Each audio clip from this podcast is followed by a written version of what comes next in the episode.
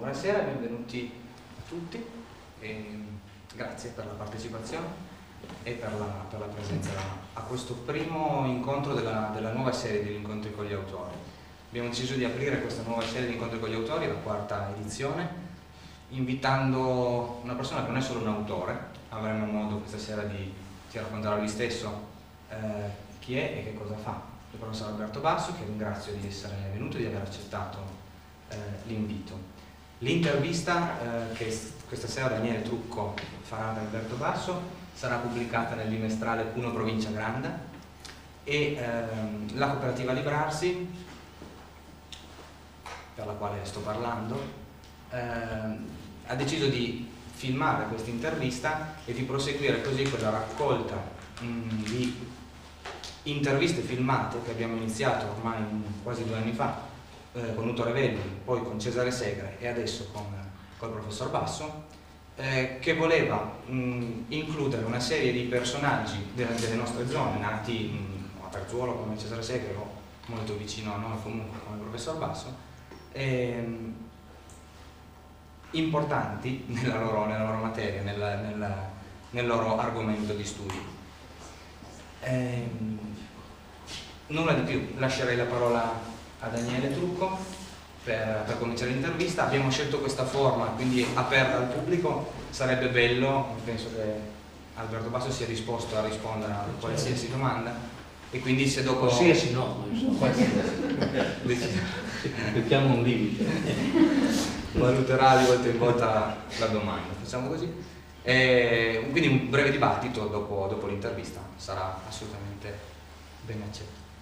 Sì, è un'intervista un po' particolare, nel senso che ringrazio il professore che è venuto qua, normalmente è il giornalista che va a cercarsi lo scoop in questo caso, e lo scoop che arriva dal giornalista, quindi è una cosa un po' curiosa. Comunque, era per inserirlo anche all'interno di questo contesto.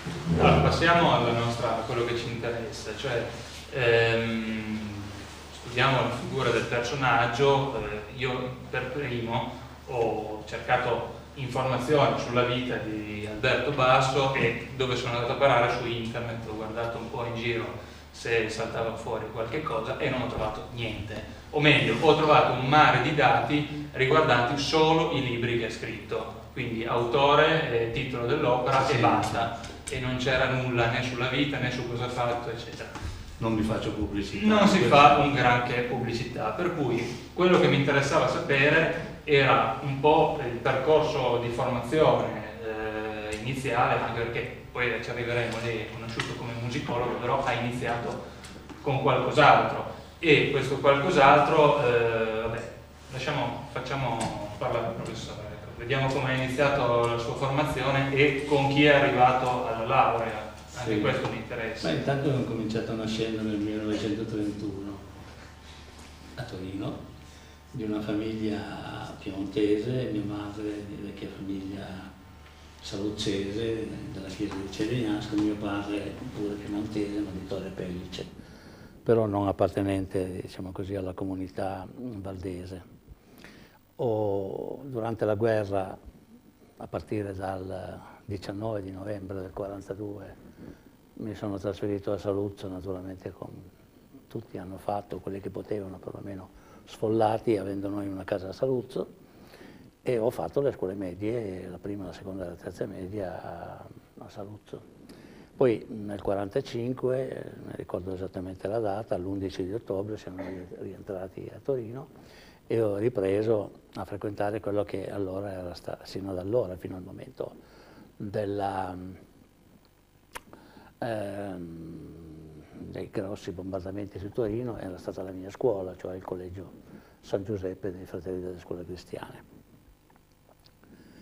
Fatto il liceo, mh, mm, modestamente, mediocremente, non ha, non ha importanza questo, non mi interessava tanto il curriculum di studi eh, diciamo specifici del liceale, quanto piuttosto mi occupavo già moltissimo di musica, leggevo sotto banco, mi ricordo quando le lezioni non erano particolarmente interessanti per me, leggevo libri di storia musicale, mm, c'è una cosa che racconto abbastanza frequentemente in situazioni di questo genere, che nel dopoguerra a Torino la biblioteca civica, quella che era in corso Palestro e che è nuovamente in corso Palestro, era stata distrutta dalle bombe, completamente centrata, però i libri per fortuna erano stati fatti, portati nelle cantine, nei rifugi, non so dove, comunque si erano abbastanza salvati.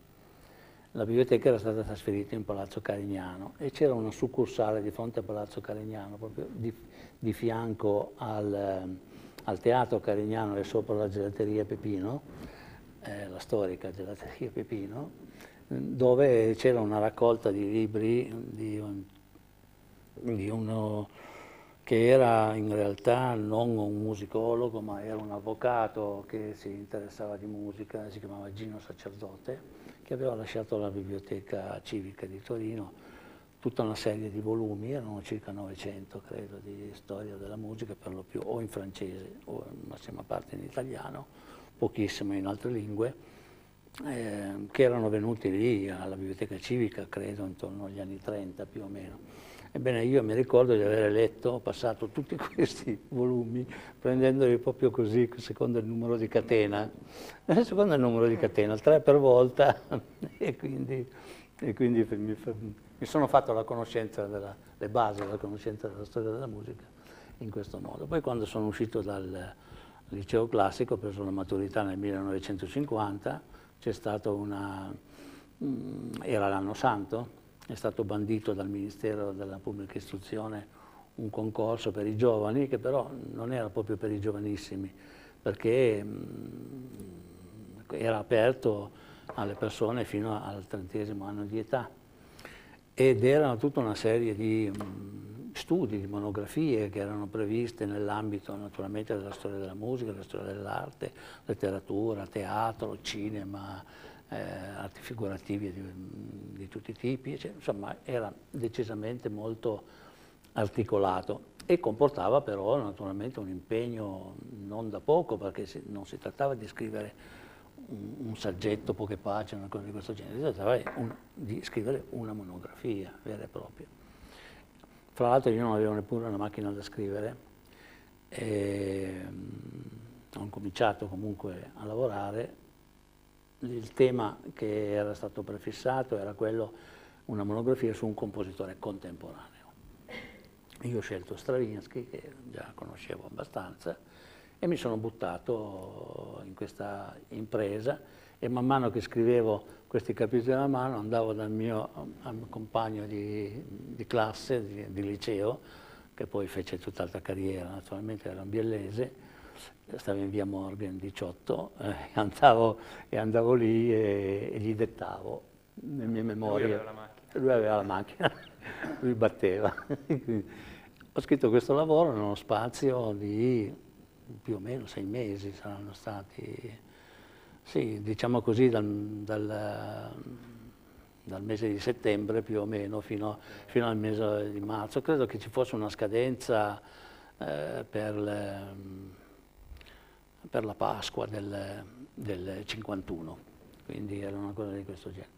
Insomma, io ho fatto questa monografia che per me era un'esercitazione, non era una cosetta da poco, perché se uno pensa che quando si esce dal liceo si sono fatti i temi in classe o a casa della lunghezza massima di 4 o 5 mezze pagine, no? protocollo, no? Ecco. Quindi non c'era una cosa così tanto No, non era semplice mettersi lì, Beh, ho scritto una cosa che era più o meno della lunghezza di una tesi di laurea, sono state circa 200, 200 cartelle, ecco più o meno. L'ho mandata con un motto perché bisognava essere anonimi e, poi dopo un anno ricevo eh, la comunicazione che eh, la monografia su Stravinsky mi era risultata vincitrice. Questo succedeva nel 52. Fui invitato a Roma, non era la prima volta perché c'ero già andato nel 48. Mm, terribile Roma nel 48, disastrata, non c'erano mezzi di, di comunicazione, si, si, andava avanti su camion, camionette, cose di questo genere. ma anche nel 52 le cose non erano ancora tanto divertenti, diciamo, Comunque sono stato ospitato sei giorni, mi pare, dal Ministero, grande cerimonia in Campidoglio, anzi nel Salone dei 500. Il ministro allora era quello che sarebbe stato poi Presidente della Repubblica Antonio Segni. Mi ricordo che aveva il braccio al collo perché si era fratturato da qualche parte. E poi mi fermai, c'era un premio in denaro che per il 1952 era molto consistente perché era 50.000 lire. E per un giovane, diciamo così, che corrispondeva a poco, quasi due stipendi di professore in quell'epoca. Più o meno i professori di liceo a quell'epoca prendevano sulle 30-32 mila lire, poi dipendeva dall'anzianità, insomma. Quindi 50 mila lire per me era una cosa importante. Ho comprato alcuni libri, ma mi sono comprato anche una bicicletta, perché quella che avevo era un po' scarsa. E non la macchina da scrivere? la macchina da scrivere l'avevo poi recuperata dopo. Sì, ero riuscito, me l'avevo presa in un mercatino, una vecchia macchina, che forse c'è ancora da qualche, da qualche parte, probabilmente sarebbe, eh? è a Pecetto, ecco. cioè, probabilmente da museo, insomma, no? Quindi, una macchina americana, sì, sì, che, che avevo pagato poche migliaia di lire, credo 2000 lire, qualcosa del genere. Nel frattempo, naturalmente, questo appunto era un concorso che era aperto fino al, al, ai 30 anni, quindi io l'ho fatto che avevo fra i 18 e i 19 anni, quindi era una cosa abbastanza significativa, che significava cioè che evidentemente avevo delle possibilità in, in quel senso e fui invogliato effettivamente a fare così, anche da un mio insegnante al quale sono sempre stato molto fortemente legato, un insegnante di storia dell'arte. Però nel frattempo naturalmente dovevo trovare una strada. La strada indicata mi era quella dell'università. Non avevo particolari interessi universitari se non nel campo umanistico, però il campo umanistico a quell'epoca o facevi il professore o, o se no era molto difficile poter... Non parliamo poi addirittura nel, nel settore della, della, storia musicale, perché lì è proprio addirittura se uno non era legato come critico musicale, una professione che a me non piaceva, tra l'altro non mi è mai piaciuta e non l'ho mai fatta se non nei primissimi tempi, eh, se uno non era legato appunto un, a un grande giornale praticamente non aveva possibilità di sussistenza. Quindi grandi lotte in famiglia, naturalmente per una situazione di questo genere, io mi iscrissi comunque alla facoltà di giurisprudenza, ho dato gli esami, sono uscito dignitosamente, ma soprattutto dignitosamente perché feci la tesi di laurea in filosofia del diritto, per di più su un tema che non c'entrava niente con giurisprudenza, questo era il mio Mm, la, strada che pensavo di, e, e, che dovevo, insomma, dal punto di vista della coscienza mia, seguire. Ne parlai con Norberto Bobbio, fece questa tesi che era su Nicola Berdiaev, che è un uh, scrittore che ha avuto molta importanza, i suoi scritti sono stati pubblicati molto dalle edizioni Comunità e poi in Francia moltissimo dalla serie Esprit e via dicendo, ed era, è morto nel 1948, di origine russa, transfuga dalla rivoluzione, anche se prima aveva partecipato alla rivoluzione, poi scappò intorno al 1921, mi sembra, a Parigi, e qui scrisse poi le sue cose più importanti.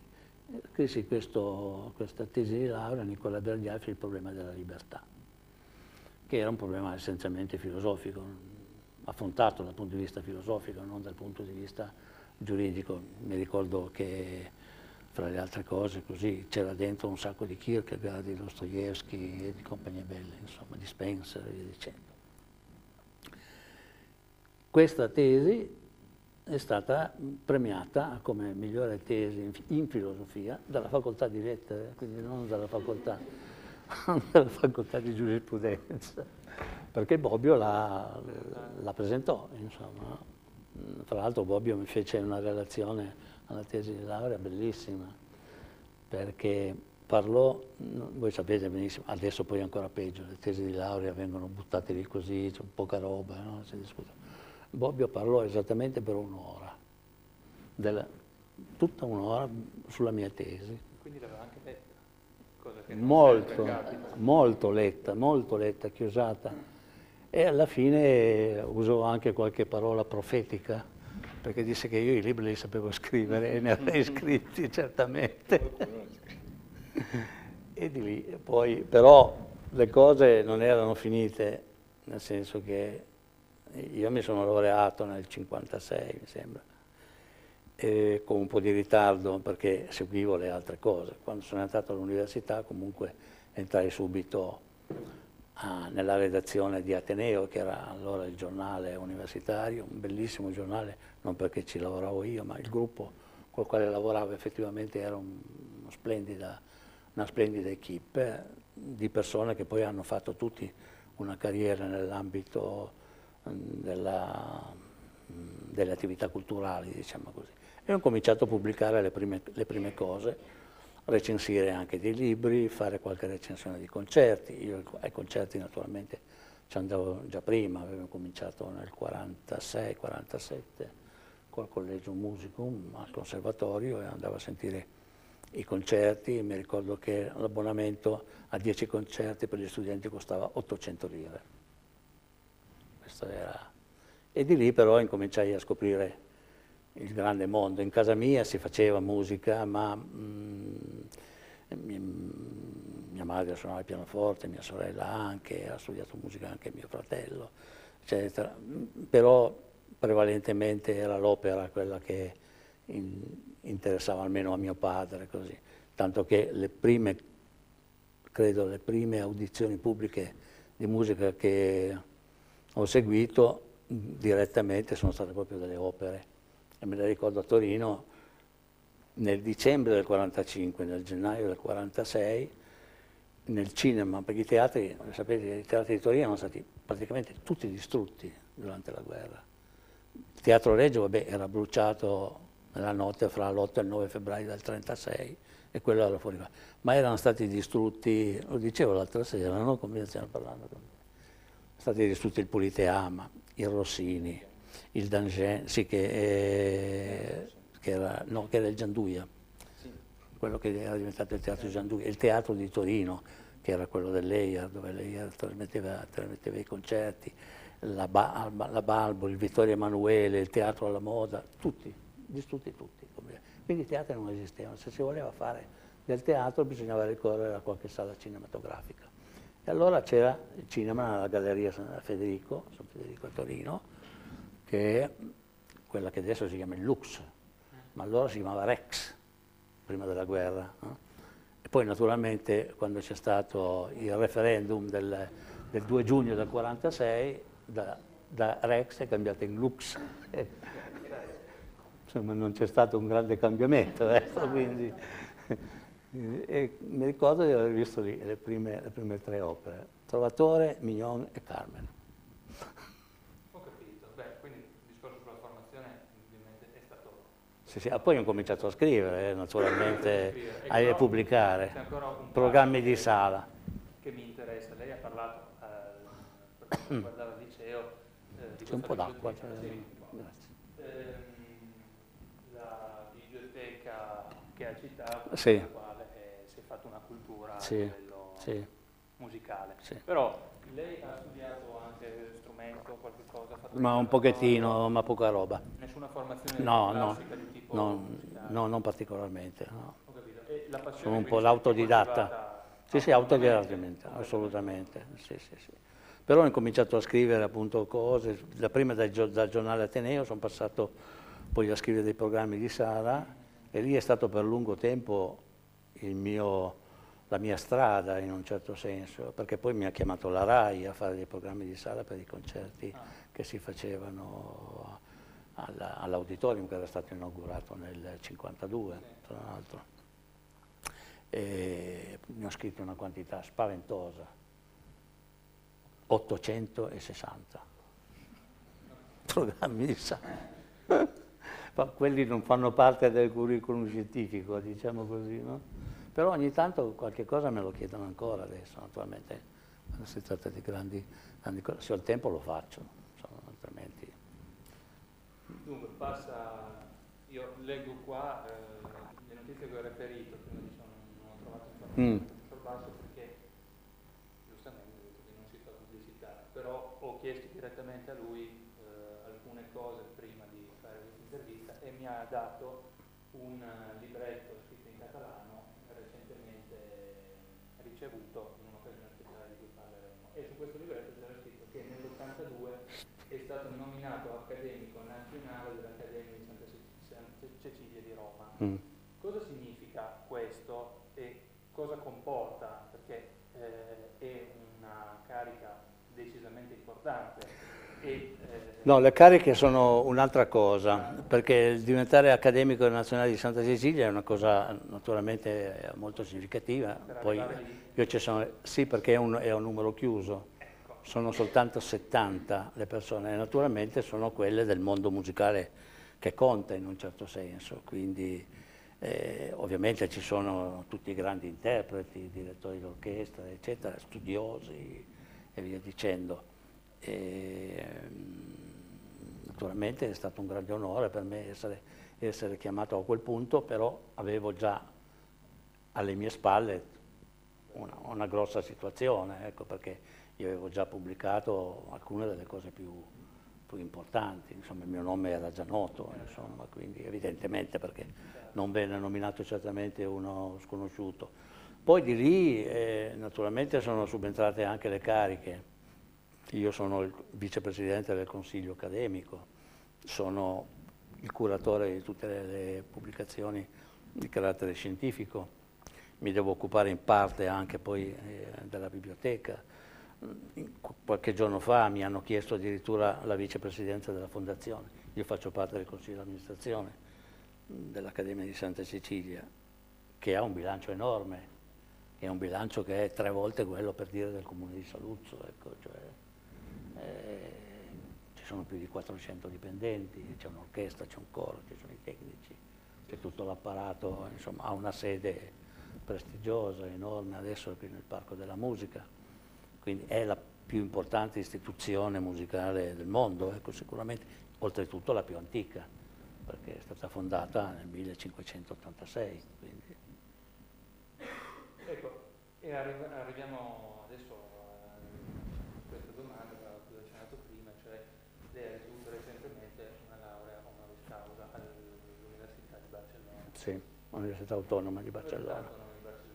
Sì, perché ci sono due università lì, ecco. Ehm, La più importante è quella autonoma comunque Anche attualmente. Questa è una curiosità forse mia, non lo so, però che cosa significa ricevere una laurea causa? Cioè, eh... Ma è molto importante naturalmente soprattutto averla ricevuta dall'estero, perché è un po' sempre un po' dall'estero che guardano con attenzione tutta particolare. Io non ho ricevuto laurea honoris causa dall'Università Italiane, insomma. Il fatto di averla ricevuta naturalmente da quella di Barcellona, che è una delle più importanti, fra l'altro in Spagna è probabilmente attualmente eh, forse la seconda, ecco, la Complutense di Madrid, può darsi che sia, eh, se non altro come numero di allievi, certamente superiore, ecco, ma come qualità più o meno siamo lì, insomma, il livello è, hanno un campus magnifico, fra l'altro un po' all'americana, è una giovane università perché è nata nel 68, all'epoca ancora del, del, regime dittatoriale di Franco, insomma, e poi si è sviluppata moltissimo negli ultimi vent'anni, ecco, attualmente ha 30.000 allievi, insomma, quindi sono già università grosse, insomma, decisamente, di tutte le materie. Ma eh, naturalmente la nomina mi è venuta anche per il fatto che conoscono, io sono stato molte volte in Spagna, in particolare proprio a Barcellona, ho fatto conferenze comunque un po' dappertutto, ho fatto dei, dei seminari a partire dall'85, fui una settimana a Granada, per l'85 era l'anno del centenario di Bach e mi chiamarono a tenere un corso, molto importante perché nel campo della composizione c'era Luigi Nono, c'era Giacomo Manzoni, ecco tanto per dire. Eh, Armando Gentilucci, poi c'erano i loro, gli spagnoli e via dicendo, al centro Manuel de Faglia, a Granada appunto. E, ehm, ma conoscevano le mie opere, in particolare i due volumi su Bach, ma erano state anche presentate a, a Barcellona, mi ricordo che avevo presentato il mio dizionario enciclopedico universale della musica dei musicisti. Dopo a questo. Prima, prima però, eh, ripensando anche all'intervista che mi ha fatto Segre, mi è dispiaciuto, abbiamo parlato di segnologia e di semiotica e non abbiamo chiesto a Segre che cos'era la semiotica secondo lui. Adesso abbiamo di fronte un musicologo, è bello che un musicologo Che dia una definizione, che cos'è la musicologia secondo un musicologo e ehm, dove sta andando la musicologia. Sì, sì. Cosa?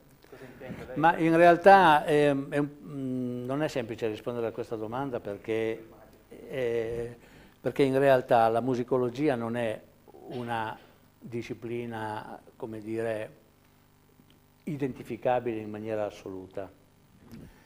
È un po' come potrebbe essere la medicina, ecco, l'ingegneria, nel senso che ci sono tante situazioni tecnologiche, scientifiche, eh, sperimentali, eccetera, di vario livello e molto distanti e molto diverse l'una dall'altra.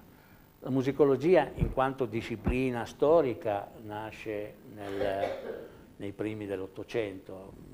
Si parla normalmente come fondatore di questa disciplina che- in Germania, naturalmente, Musikwissenschaft, cioè scienza della musica, all'inizio dell'Ottocento con Johann Nikolaus Forkel, che fra l'altro è stato anche quello che ha scritto la prima monografia su Bach nel 1802, però aveva già scritto delle cose importanti prima, negli anni 90 del Settecento, c'era una Allgemeine Geschichte der Musik, cioè una storia generale della musica, che sono fra i primi importanti monumenti. E di qui si è incominciata a sviluppare questa coscienza storica, che prima non esisteva, per la musica arriva più tardi che, che non, per esempio nel campo delle arti o della letteratura, ma voi sapete benissimo che per lungo tempo tanto l'arte quanto la letteratura quanto la musica, a maggior ragione, sono state l'arte, la musica, la letteratura contemporanea, cioè non si guardava al passato se non a certi modelli del passato, ma non si scrivevano delle storie vere e proprie. La storia è incominciata a, diciamo così, a rendersi palpabile, evidente, importante, necessaria, indispensabile durante il sorgere del movimento romantico. Il movimento romantico è un movimento che guarda al passato più che al futuro, o meglio, il futuro lo propone come esperienza del passato, insomma. Il futuro è il passato proiettato in avanti, insomma. questa è un po' la, la situazione. E quindi è nell'Ottocento che si è incominciato a guardare alla musica del passato, ai monumenti della musica del passato e si è incominciato a pubblicare le musiche degli antichi autori. A incominciare naturalmente da quelli che potevano essere più vivi eh, dal punto di vista eh, dell'esecuzione musicale, cioè eh, gli autori della musica sacra. E si è guardato a questi e naturalmente a quello che era un po' sempre stato considerato tale, il princeps musice per eccellenza, cioè Palestrina.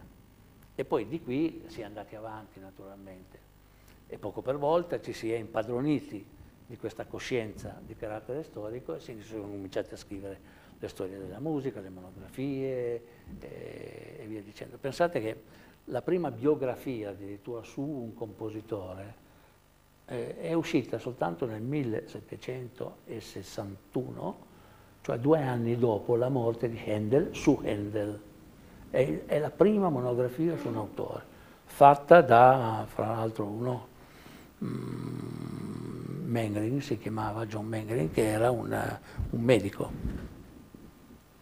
Dopo, poco per volta, si è cominciato a sviluppare questa coscienza di cara- di carattere storico, ma contemporaneamente la musica si è presentata anche sotto altri aspetti, non, cioè non soltanto esclusivamente sotto l'aspetto puramente storico, di successione di fatti, di successione di stili, di forme e naturalmente di istituzioni e di musicisti, ma anche sotto gli altri aspetti, l'aspetto prima di tutto fisico-acustico, l'aspetto psicologico e questo naturalmente si sviluppa soprattutto nell'età del positivismo, di studi quindi eh, che non sono più soltanto legati alla musica in quanto scienza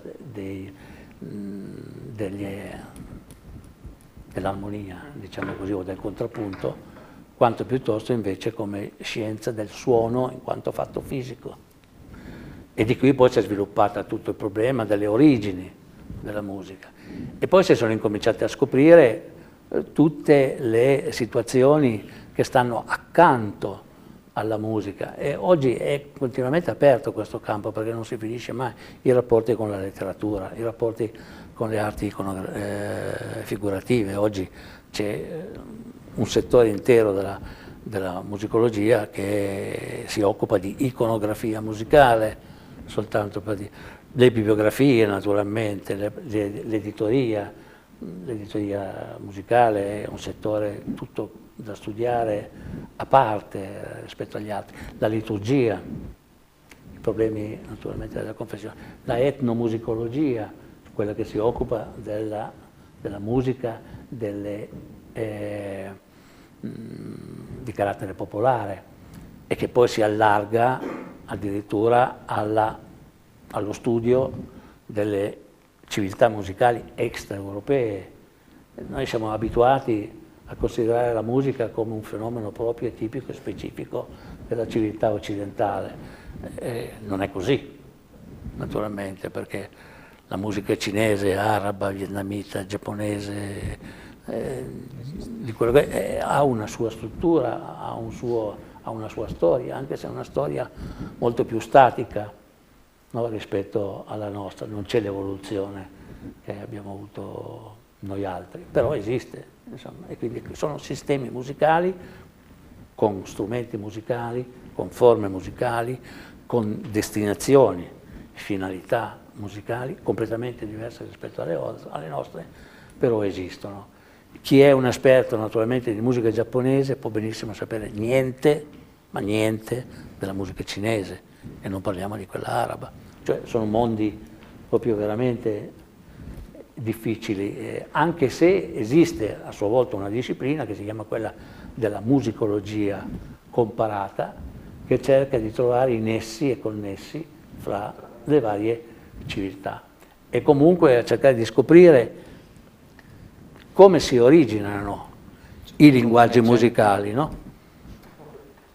che è un modo naturalmente estremamente poi complesso di affrontare questo il musicologo, come posso essere io, che si occupa della storia della musica della civiltà occidentale, non ha niente a che vedere con, con, con, quel mondo. Io so ben poco della musica, anche soltanto bizantina, per dire, no?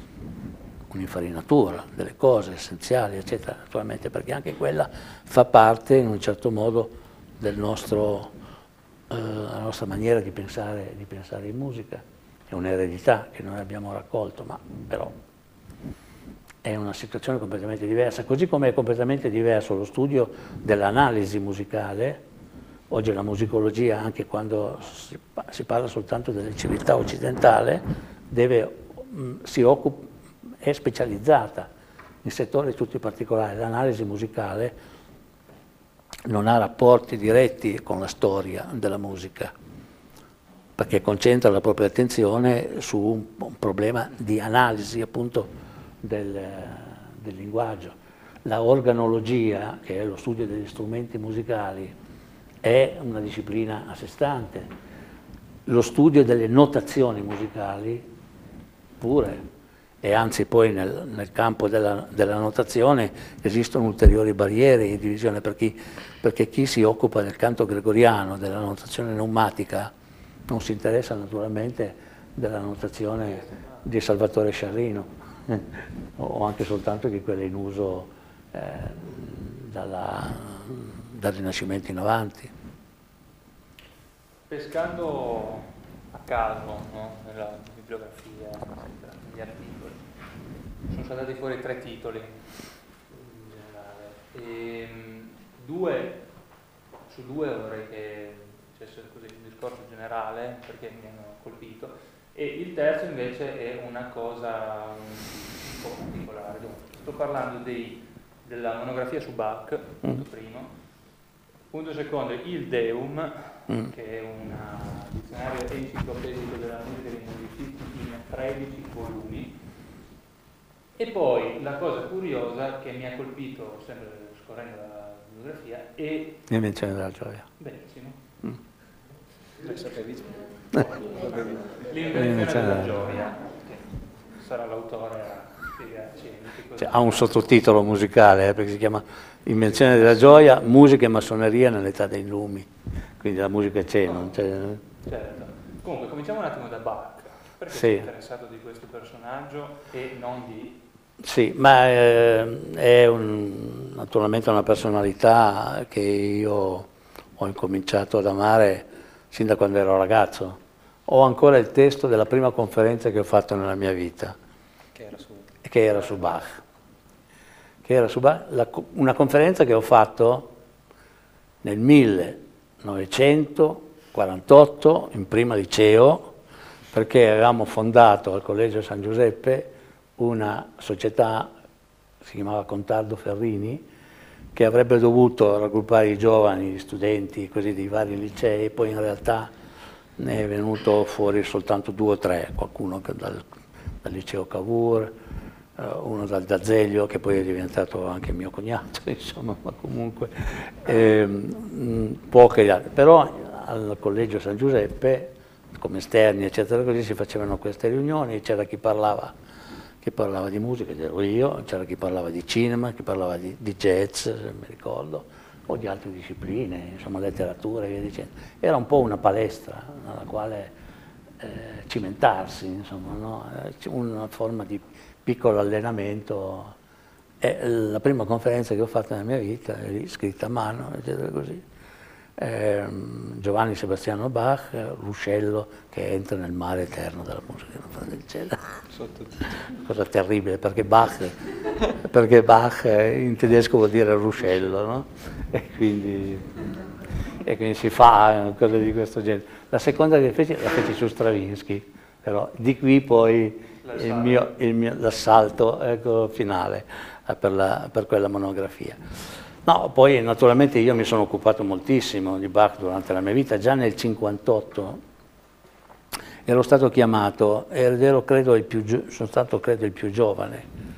Eh, fra quelli che sono stati chiamati dall'allora bellissimo terzo programma della RAI per fare un ciclo di trasmissioni sui corali per organo di Bach. Feci dieci trasmissioni, io avevo 27 anni è stato il primo grosso evento, diciamo così, della, della mia vita, a parte il premio per la, per la monografia.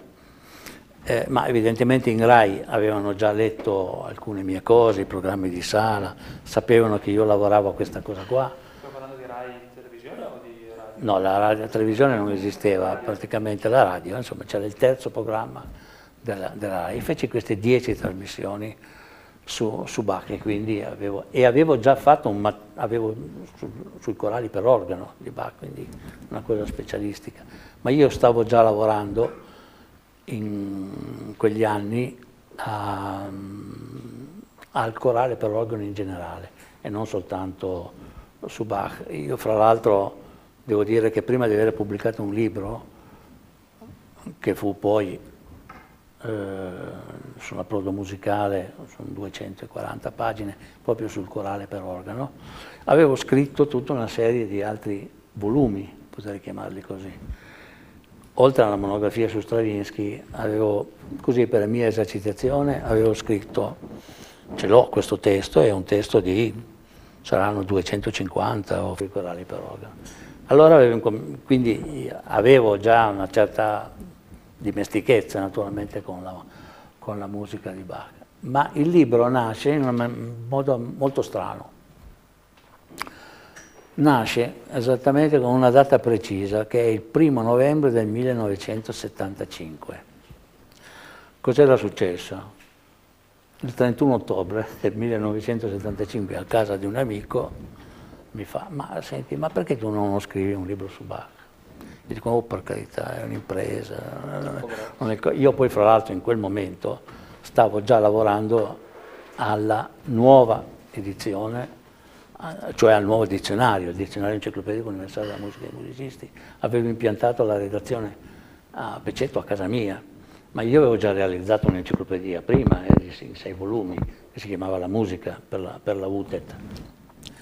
E questo amico, che poi è stato anche il sovrintendente dell'Orchestra Nazionale eh, Sinfonica di Torino, della RAI, è andato in pensione adesso, eh, ma, ma perché non scrivi questo, questo libro? Dico no, è un'impresa troppo...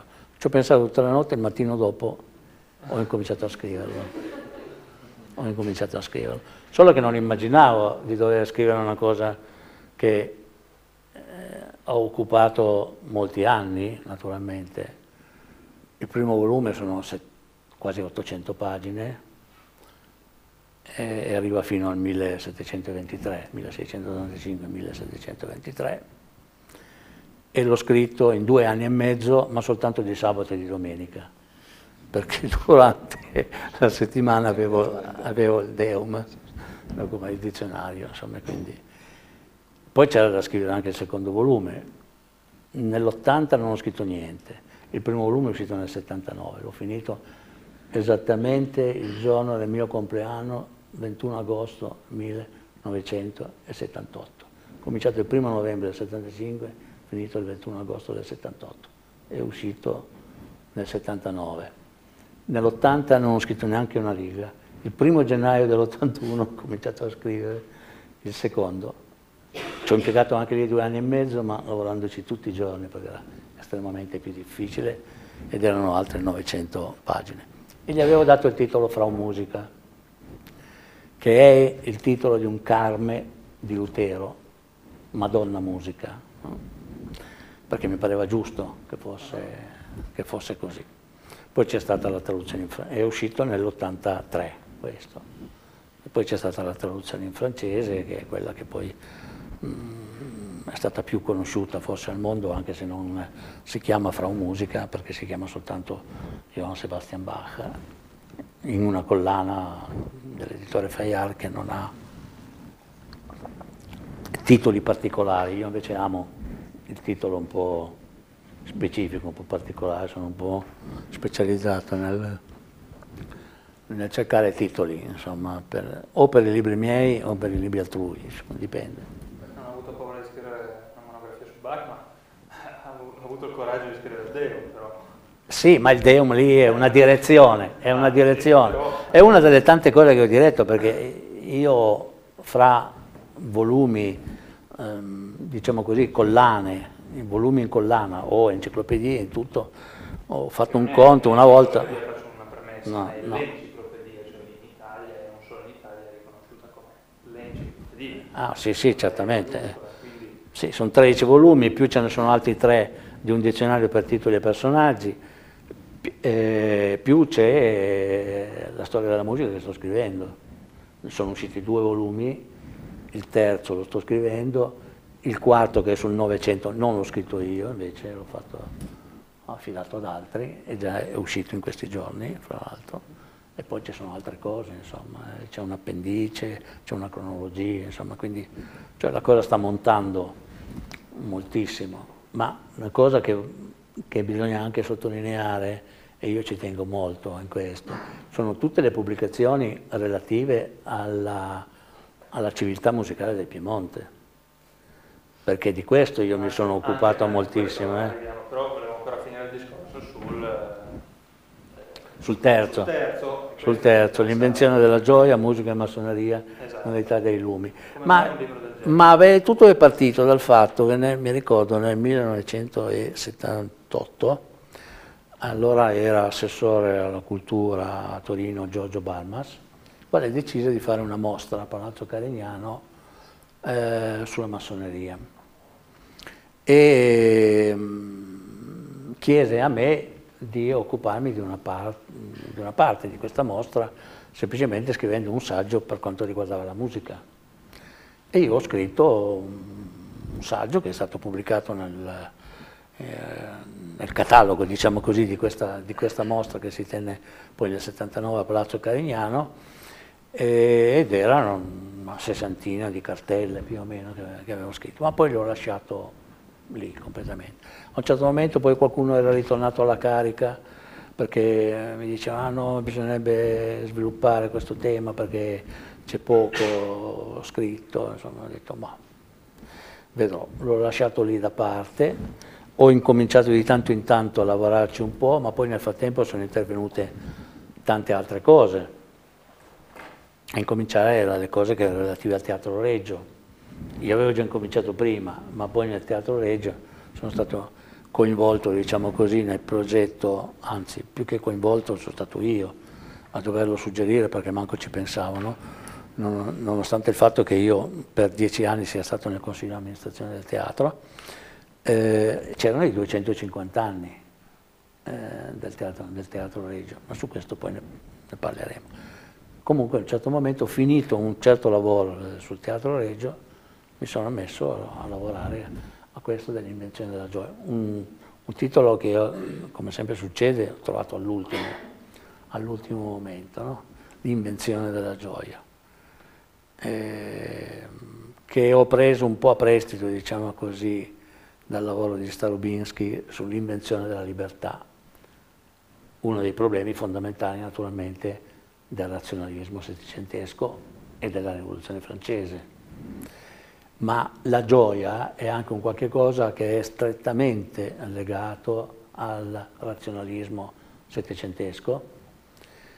La massoneria in quanto movimento, chiamiamolo così, se non vogliamo chiamarlo in un altro modo, intellettuale, eh, come massoneria di tipo speculativo, nasce nel 1717 a Londra Prima di questo c'era una massoneria non di carattere speculativo, ma di carattere operativo, cioè i massoni, masson è la parola francese, che però c'è poi anche in altre lingue, che è il muratore.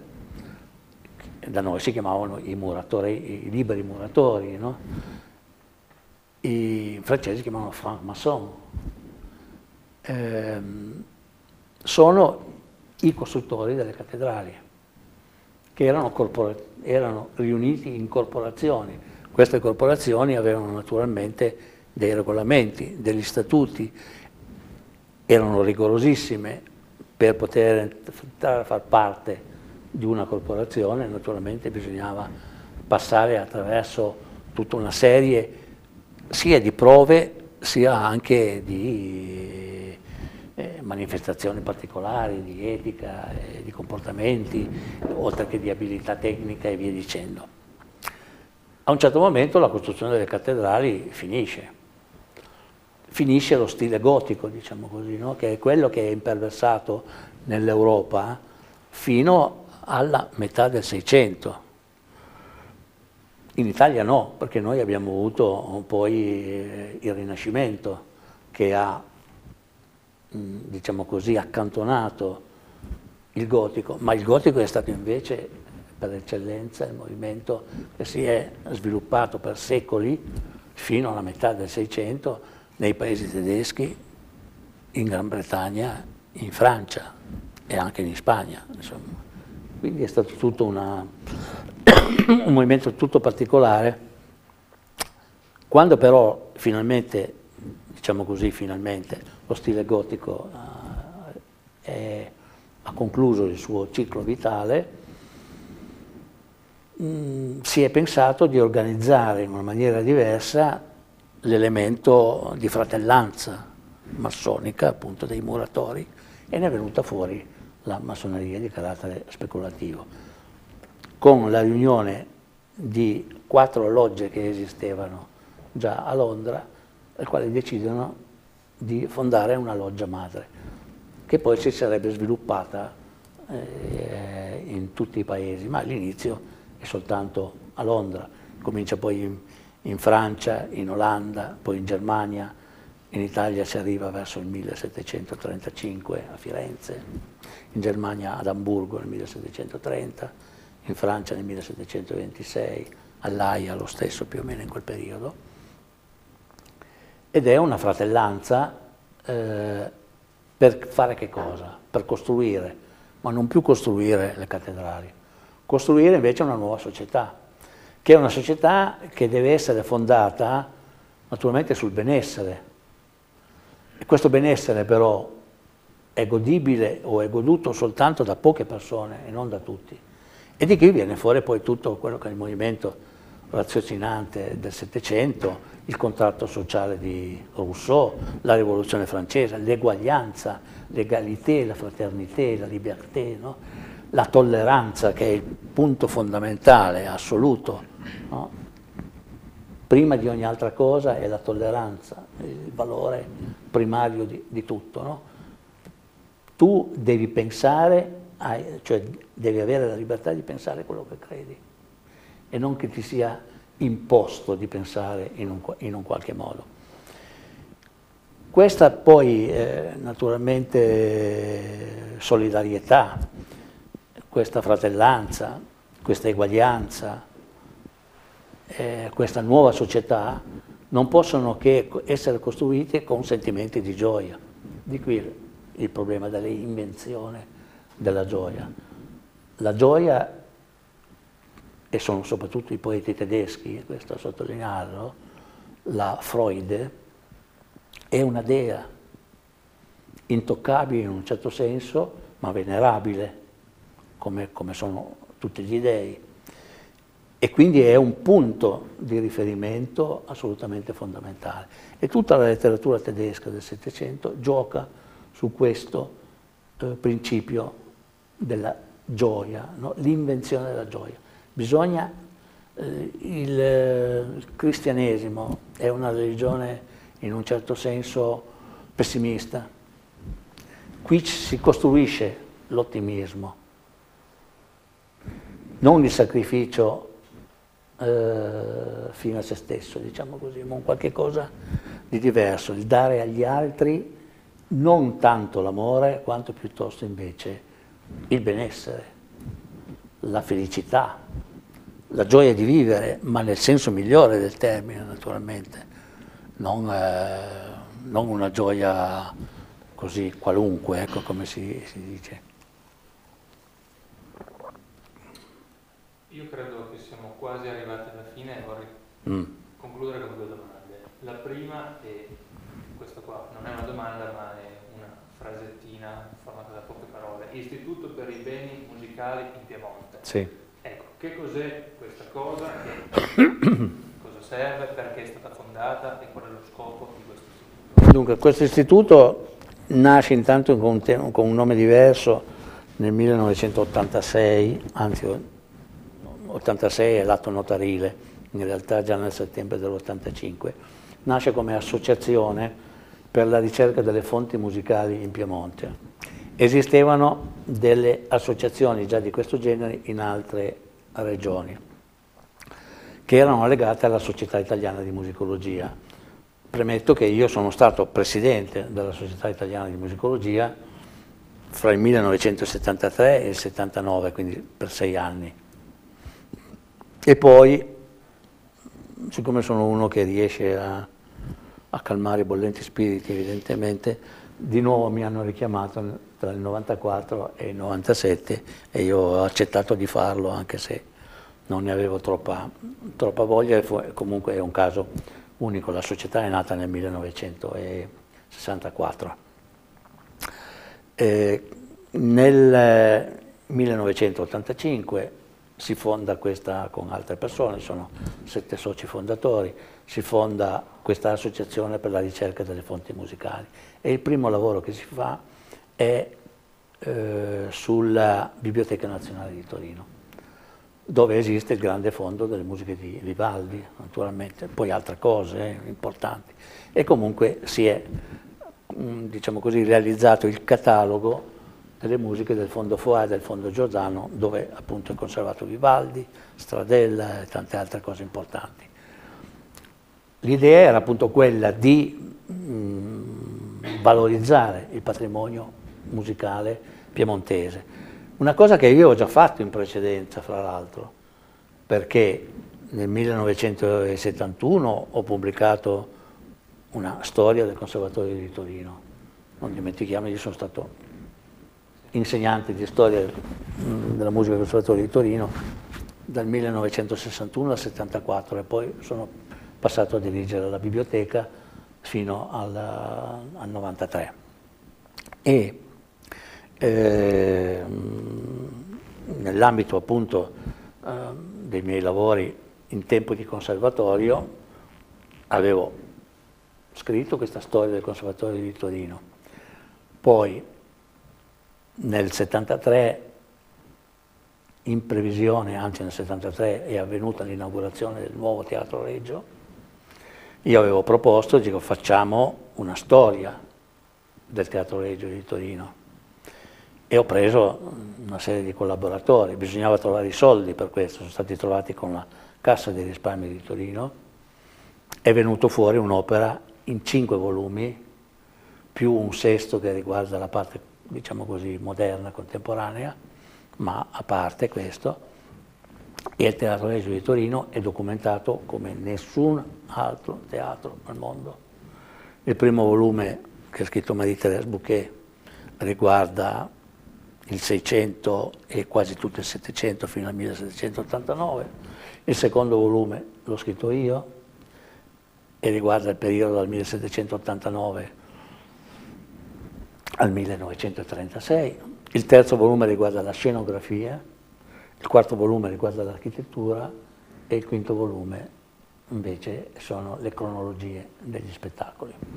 Poi il sesto volume invece riguarda la storia del teatro dal 1936 fino al 1991, eccetera, tutte queste cose qua. In più poi, oltre a questo, c'è da dire che mh, al Conservatorio di Torino era giunto un lascito di un ingegnere, che era un ingegnere della, della Fiat, il quale aveva lasciato una somma di denaro per la valorizzazione della musica piemontese. Io mi sono occupato di questo e ho cominciato a pubblicare delle monografie e delle musiche, anche dei monumenti musicali piemontesi. Di qui poi si è sviluppato l'idea di questa associazione che nel 92 è diventata poi, eh, ho deciso di trasformare in istituto per i beni musicali in Piemonte, cioè darle una veste un po' più specifica, chiamiamolo così, no? un po' più aulica anche, d'accordo con la regione che era quella che ci, sostiene, che ci sostiene tuttora, ma non soltanto la regione, perché c'è anche la Compagnia di San Paolo, la fondazione della, della CRT. Ho raggruppato un po' di persone e su queste si lavora, si è pubblicato ormai credo una quarantina di volumi complessivamente di varie, di varie collane, di vari, di vari, tipi e si continua a fare moltissimo perché credete nell'ambito della musica piemontese c'è un mare di cose importanti da fare. Fra le altre cose stiamo facendo per conto della regione un censimento di tutti, c'è anche Diego Ponzo che è impegnato in questo, un censimento di tutti i fondi musicali pubblici e privati esistenti, esistenti in Piemonte. E il prossimo anno uscirà il primo volume di questo censimento che riguarda le biblioteche di Torino e poi saranno previsti gli altri volumi riguardanti le altre province. Oltre ai CD ho visto. E poi naturalmente c'è tutta un'impresa di CD che io ho incominciato nel 94 5 con eh, una casa francese, Opus Saint-Rose, 111, perché conoscevo così, soltanto per contatti, quella che allora era la direttrice, che era una polacca, si chiamava Jolanta Scura, la quale anni prima mi aveva scritto per chiedermi si accettava di fare il presidente onorario di un gruppo che si chiamava l'Europe Galant. Io ho detto, vabbè, ci sto. Loro conoscevano i miei scritti, naturalmente, soprattutto i due volumi su Bach, perché erano stati tradotti in francese e quindi mi hanno, mi hanno coinvolto in questo. Poi a me è venuto in mente che bisognava incominciare a fare una collana di tesori del Piemonte e poi un bel giorno, che non so se fosse tanto bello, nell'ambito di questa collana a un certo momento ho detto ma perché non facciamo qualcosa su Vivaldi? Perché noi abbiamo, Torino è una città che non si è mai occupata veramente di Vivaldi, i centri di studio di Vivaldi sono nati a Poitiers, a Bruxelles, a Copenaghen, a Siena, naturalmente a Venezia, era, a New York, mm, a Rostock, eccetera. Dico, ma perché non a Torino, che dove c'è un patrimonio? Però naturalmente una cosa sola si poteva fare, perché molto era già stato fatto, che era quello di cercare di valorizzare questo patrimonio attraverso una impresa di carattere discografico, cioè a New York, mm, a Rostock, eccetera. Dico, ma perché non a Torino, che dove c'è un patrimonio? Però naturalmente una cosa sola si poteva fare, perché molto era già stato fatto, che era quello di cercare di valorizzare questo patrimonio attraverso una impresa di carattere discografico cioè pubblicare tutte le opere di Vivaldi esistenti autografe alla Biblioteca Nazionale di Torino, dove sono arrivate attraverso un avventurosissimo percorso in due tranche fra il 1927 e il 1930. E ho fatto questa proposta alla Opus di, di Parigi, poi questa Opus fra l'altro è stata acquistata da una casa più grande che si chiama Naive, e si è partiti con questo, però bisognava avere un fondo, poterlo, un fondo economico, finanziario per poterlo fare, perché è un'impresa che non può che essere finanziata da qualcuno, non è un'impresa che può avere soltanto una, diciamo così, una soluzione di carattere commerciale. Ne ho parlato con la Regione, ne ho parlato con la Compagnia di San Paolo, con la Fondazione CRT, e ci sostengono in questo. Noi come istituto però paghiamo il 50% delle spese, eh, che però vende moltissimo, perché attualmente i dischi, i volumi usciti su Vivaldi sono 16, complessivamente sono 24 nella collana Tesoro del Piemonte, ma 16 riguardano la Vivaldi Edition e hanno venduto già più di 150.000 copie, una, che è una cosa assolutamente incredibile, perché quando io lo dico in giro, in, in questo mondo che purtroppo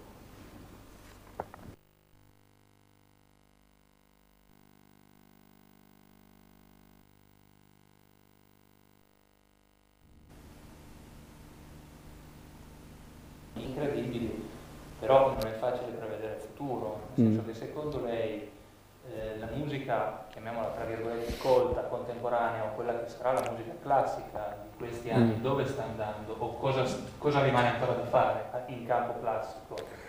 Parliamo di... Sì, sì, ho capito. Ma il fatto che questo se lo chiedono anche i compositori probabilmente, ah.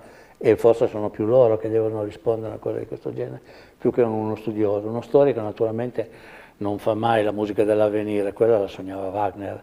Insomma, noi eh, sogniamo la musica del passato e su questa contiamo, su questi valori. Insomma. La musica dell'avvenire mm, non sappiamo come possa essere, ma nessuno ha mai saputo come può essere la musica dell'avvenire, o comunque ciò che è nell'avvenire è sempre guardato uh, con un certo quale sospetto. Tutte le innovazioni sono guardate con sospetto, no? Un'invenzione, no? una scoperta, no? sono guardate con sospetto sempre. No? C'è sempre l'idea che ci sia qualcosa di subdolo, ci, non dico che ci sia la truffa, ma che ci sia un qualche cosa di non chiaro, non preciso, non si sa dove si va a finire. Il progresso è fatto di questo, è, fatto di dubbi soprattutto. Quindi, per cui dire che a, dove può andare la musica non lo sappiamo, certo che i compositori stessi eh, si rendono conto di avere passato un certo limite nello sperimentalismo, che una volta non esisteva in una forma così netta, no? però il mondo va avanti in, questa, in, questo modo. E non è soltanto un problema della musica, è un problema delle arti figurative anche. No? Quindi, per cui l'arte ha una funzione anche diversa dal punto di vista sociale rispetto a, a quella di una volta. Il compositore oggi ritorna un po' a fare quello che face, doveva fare una volta, cioè la, eh, si componeva dietro committenza. No? E oggi per vivere ci si deve arrabattare attraverso le committenze, però i compositori che sono in grado di vivere sul proprio lavoro sono veramente pochissimi, come ben sappiamo. Bascio. Grazie a voi. Siamo quasi all'ora di cena, quindi... Mm. Comunque se c'è qualche... Certamente, eh? adesso se c'è qualche domanda ben venga.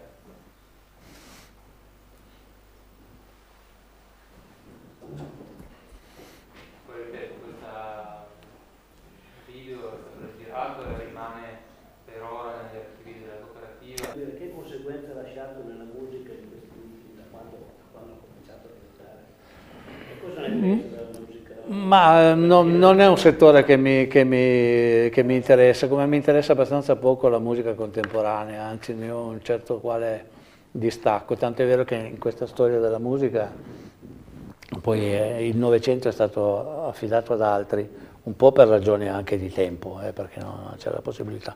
Avevo scritto magari abbastanza volentieri sulla prima metà del Novecento, sulla seconda metà del Novecento, su quello che è successo dopo la catastrofe della seconda guerra mondiale, tutto in un certo senso è diventato catastrofico, ma ehm, sulla musica elettronica francamente non ho un'opinione particolare perché il problema tecnico supera il problema creativo forse, in questo senso non la vedo molto. Teniamo presente che la musica elettronica comunque nasce da uno sperimentalismo mh, di tutt'altro genere, perché non esisteva il mezzo per poterlo ancora realizzare, non esisteva cioè l'elettronica, e cioè la musica con concreta, che è un francese, Pierre Schaeffer, che ha cominciato a lavorare eh, su, questo, su questo problema di una musica che è fatta con suoni diversi rispetto a quelli che noi eh, produciamo attraverso gli strumenti ordinari. Il problema cioè del suono che non è soltanto quello eh, organizzato in un sistema particolare, ma è il suono tout court, insomma, ciò che, che coincide in un certo senso anche col rumore, ma non nel senso del fastidio, nel senso semplicemente di un altro suono diverso rispetto a quello che appunto viene prodotto mh, nelle, nei modi tradizionali, ecco, attraverso gli strumenti mh, tradizionali. E poi di qui si è sviluppato naturalmente con la, con la tecnica elettronica, si è sviluppato anche il principio di costruire una musica con eh, suoni che sono generati eh, non più dal, dal, compositore, ma generati da uno strumento, dalla tecnologia.